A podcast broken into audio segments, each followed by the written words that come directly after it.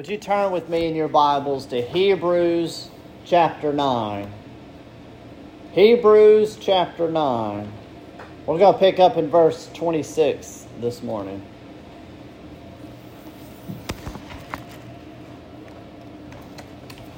Hebrews chapter 9. We're going to pick up in verse 26. Now, remind you, we've been talking about the Apostles' Creed for the last eight weeks, I believe. We've talked about God being a creator, a father, the lordship of Jesus Christ, the incarnation of Jesus Christ, the suffering of Jesus Christ, the death of Jesus Christ, the resurrection. Stephen discussed the ascension. This week, we're going to discuss the line on the return of Jesus Christ to judge the living and the dead. If I had to pick one line in the Apostles' Creed that is mentioned most seldomly, thought about most seldomly, it would be this one the return of Jesus Christ. So let us pick up in Hebrews chapter 9 and let's take this great truth we profess and apply it to our life. So let us pray and we'll read. Almighty God, you have spoken to us. And the secret things belong to the Lord our God, but the things you have revealed, they are ours to be treasured, to be prized, to be passed down to our children and our children's children. So, would we this morning prize your precious word? Would we guard it? Would we store it? Would we admire it? Would we treasure it? So we ask your Spirit to be with us. Help us to receive these words and apply them. Father, we ask these things in Christ's name. Amen. We're actually going to pick up on the second half of verse 26. Hear the word of the Lord. But as it is, he has appeared once for all at the end of the ages to put away sin by the sacrifice of himself. And just as it is appointed for man to die once, and after that comes judgment, so Christ, having been offered once to bear the sins of many, will appear a second time, not to deal with sin, but to save those who are eagerly waiting for him. And thus ends the reading of God's word this morning. So we open the book of Hebrews, we find a people plagued by problems. Some have been persecuted and imprisoned and plundered. Others have apostatized and returned to the Jewish temple. And you know what that means for the rest of them? They're discouraged. They're ready to give up. Much like Asaph in Psalm 73, they're ready to wash their hands with this business. Or to use an expression found in Hebrews, they're tempted to not finish the race. All of us in here start well in life, but pain and suffering are a real hindrance. Like one who runs a marathon Halfway through the race, our side starts to hurt. We begin to get tired and we begin to ask, why in the world did I start running to begin with? In the Christian life, we find ourselves knocked off course by sudden tragedy, by pain and loss. Other times, the very wear and tear of the Christian life plague us with setbacks, with failures, and with disappointments. It is hard to finish well. But let me state a simple fact by all these negative things that I just mentioned, and as we look in our very passage, there is one word that governs the entire passage. It is appointed. The things that we deal with in life are not by chance, but they are by divine appointment. If death is appointed, so are all of these little things in life. So the question for us is simple How are we going to persevere? How are we going to finish well in the path appointed for us? Throughout this book of Hebrews, there's one refrain consider Jesus. He considers his glory, his humanity, his priesthood, his sacrifice. But this morning, we're going to consider one that is most important, one that is most pressing. We are going to consider Christ's return. As de- certainly as death is appointed for us, so too is Christ's return appointed. So, what does our passage teach us about Jesus Christ? One, it teaches us that Jesus Christ came first to die for sin. He says that he appeared once and for all at the end of the ages to put away sin by the sacrifice of himself. Let me speak very plainly for a moment about death. Death is an appointment we cannot reschedule, we cannot miss.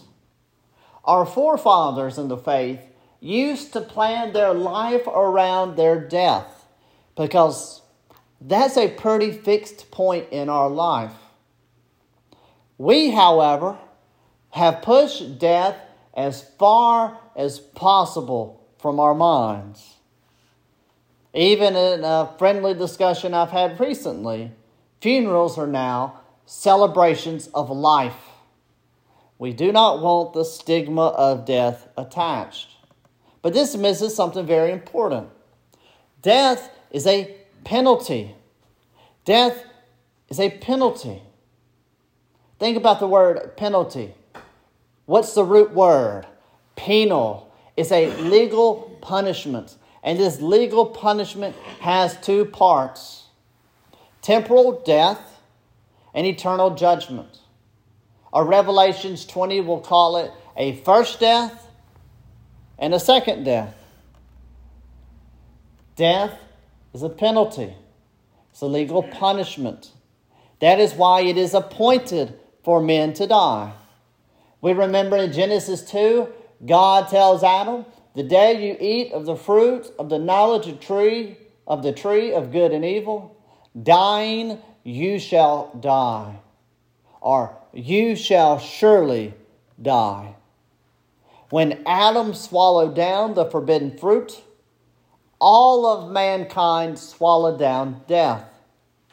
This is why Paul will say things like this just as sin came into the world by one man, and death through sin, so death spread to all men, because all have sinned. Well, speak very practically. Every sorrow, every sore back, every ache, every pain, every bottle of ibuprofen reminds us that we have an appointed day. Pain is a courtesy call, reminding us that we have a divine appointment. Death was appointed for man as a penalty for sin. Death was appointed to Christ as an offering for sin. The crux of the book of Hebrews is the great sacrifice of Jesus Christ at the end of the age. When we read the Old Testament, we see the sacrificial system.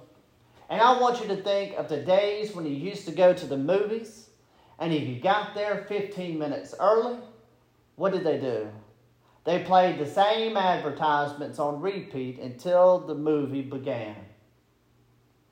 For centuries, these sacrifices served as the advertisement to tide us over until the true and perfect sacrifice came. For blood, the blood of, boats, of, of bulls and goats could not take away the penalty for a man's sin. They were the mere grace period until the debt was paid by Jesus Christ. Jesus has been appointed, the only one appointed, to take away the penalty of death. Christ has borne both parts temporal death and eternal judgment, first death and second death. As the hymn, How Deep the Father's Love for Us says, Behold the man upon the cross, my sin upon his shoulders. Ashamed, I hear my mocking voice call out among the scoffers.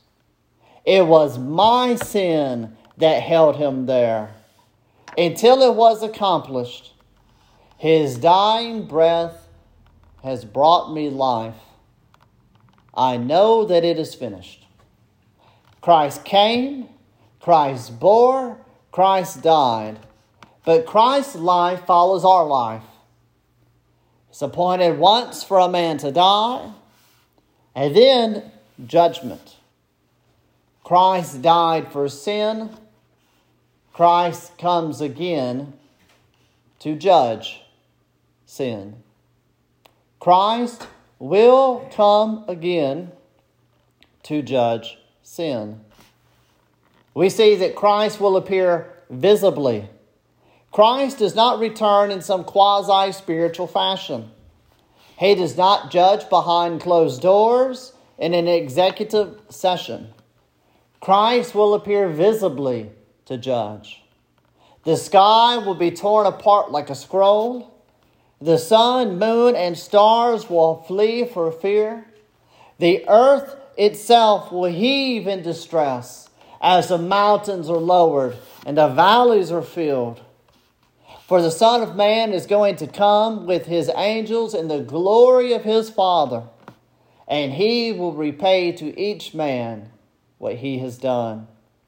All who are in the tombs will hear his voice and come out. Those who have done good to the resurrection of life, those who have done evil to the resurrection of judgment. His judgment is just, and no mocking voice will be heard on that day. He will come visibly. He will come visibly to judge all.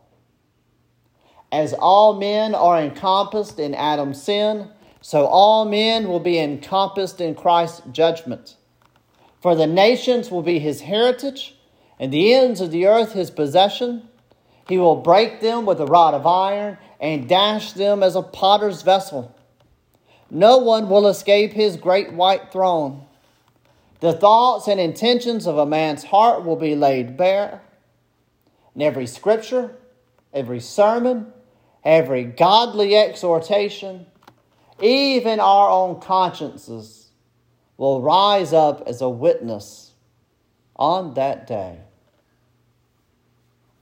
But for the godly, for those who wait upon him, they will be saved through judgment. Salvation has two sides. Those who look to the Lord are saved, everyone else is judged. We forget salvation is a term winners use.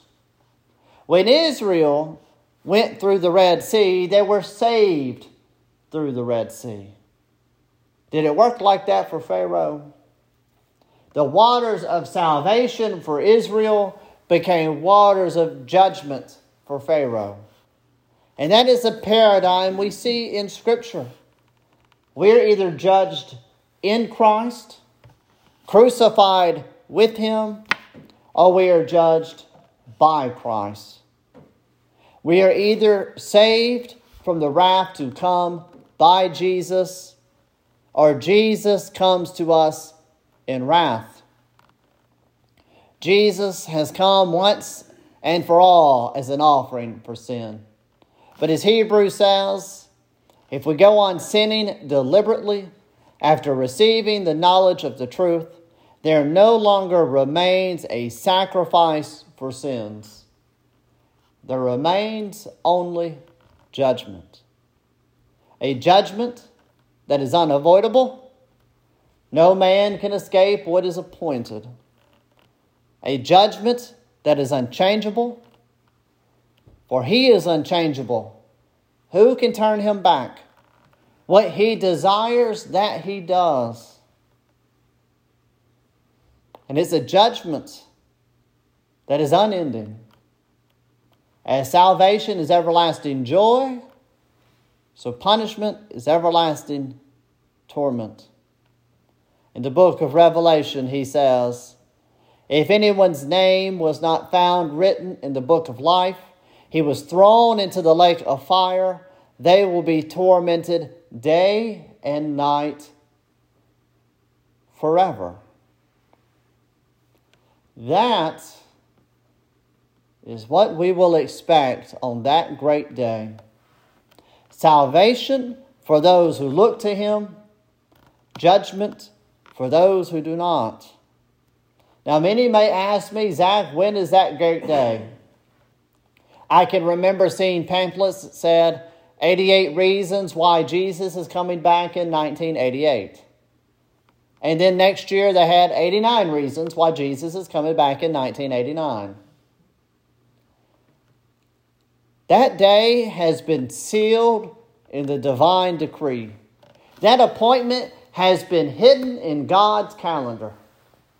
He does not tell us the day, but He does tell us that it is soon.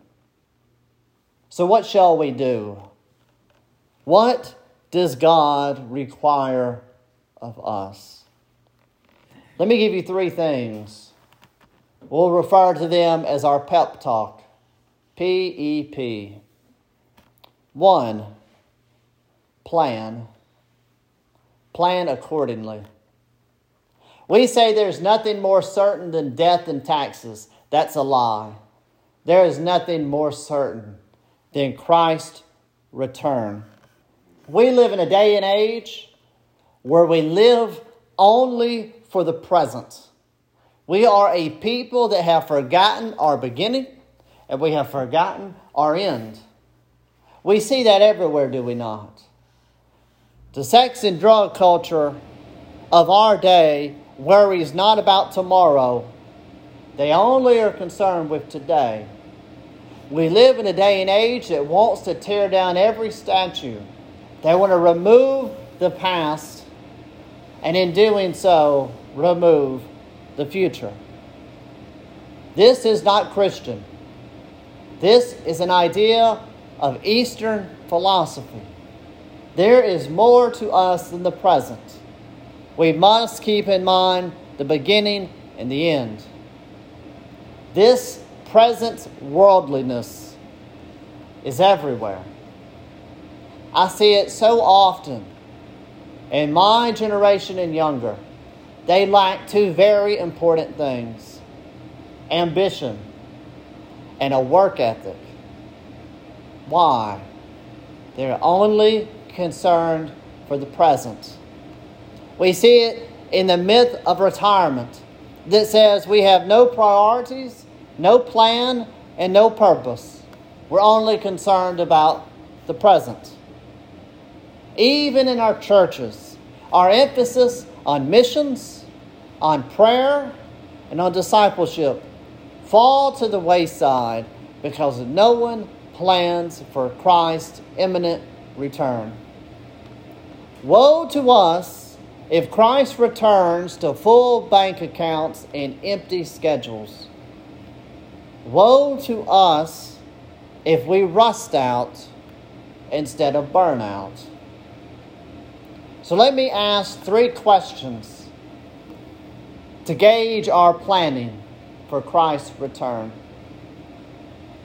Are you reconciled to God before Christ returns? Have you repented of your sin, confessed faith in Him, been united to His people? Two, do you need to reconcile with someone else? Three, What are you going to do until Christ returns? Have you reconciled with God? Have you reconciled with others? Have you reconciled with your calendar? C.S. Lewis says, For what comes is judgment.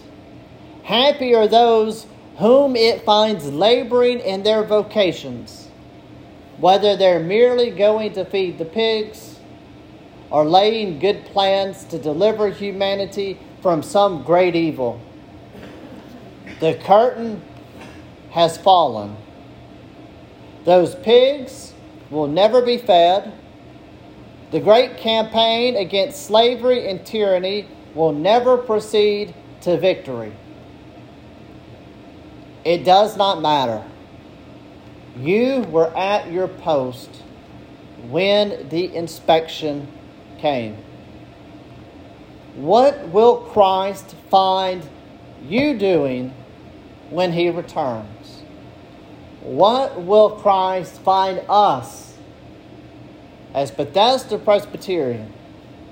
What will he find us doing when he returns?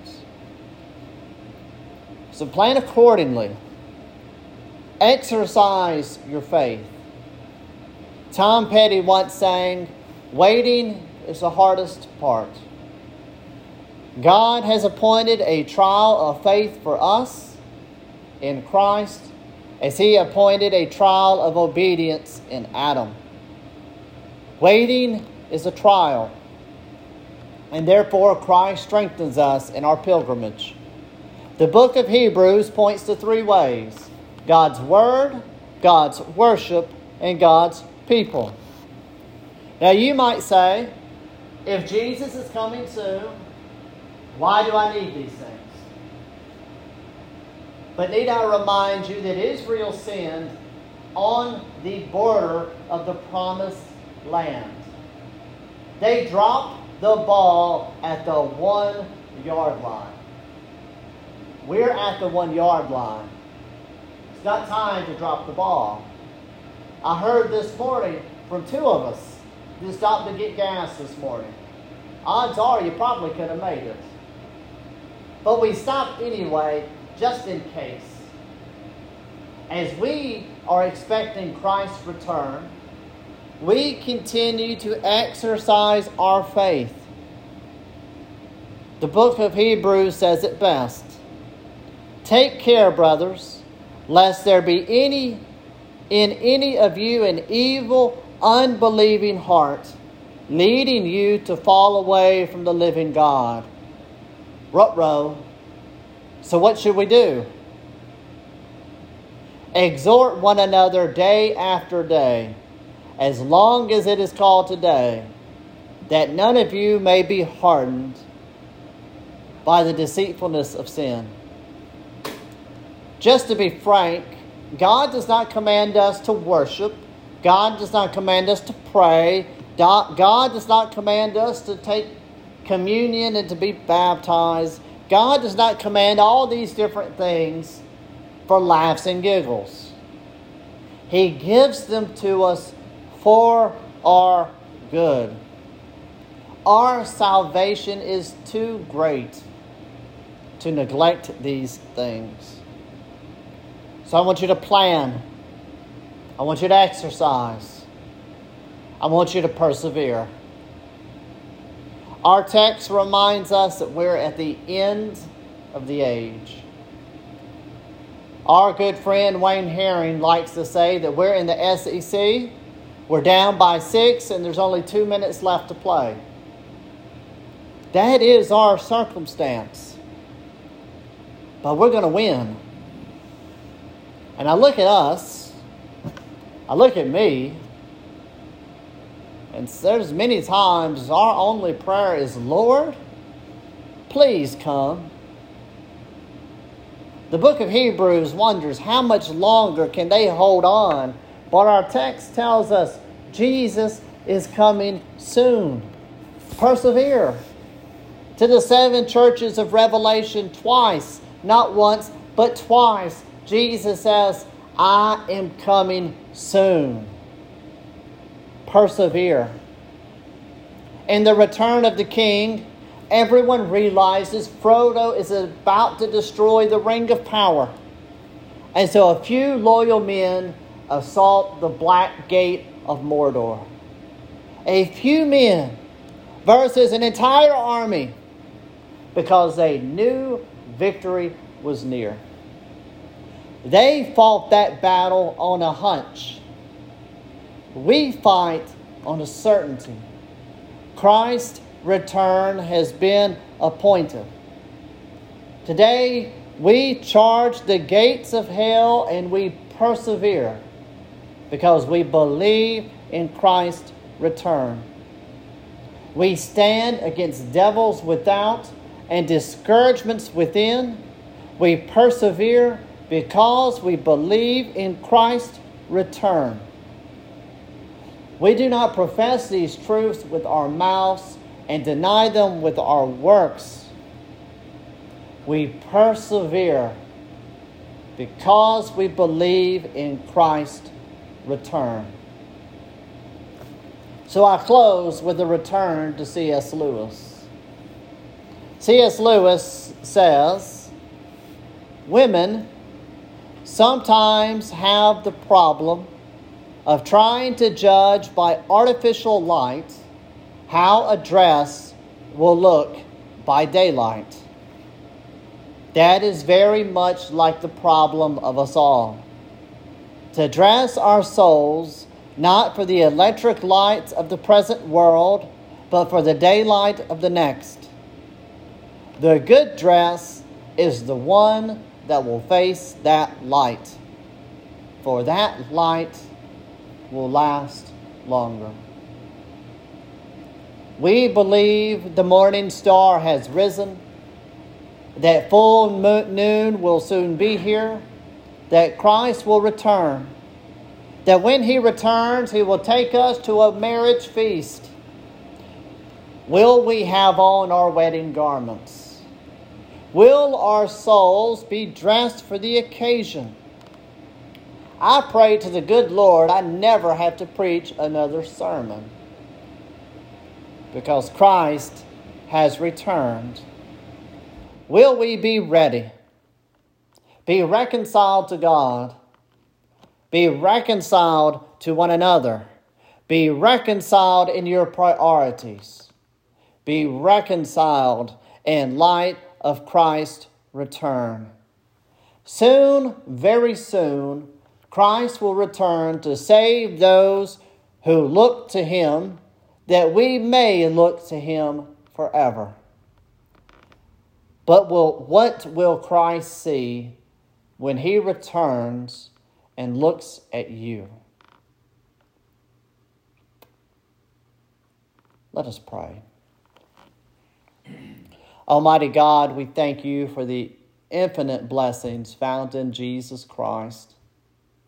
Father, I pray that you would, you would fan into flame the great expectation that for our achy, longing hearts, we may look forward to the day when we will love you with an unsinning heart. Persevere us for that day. Preserve us for that day. We ask in Christ's name. Amen.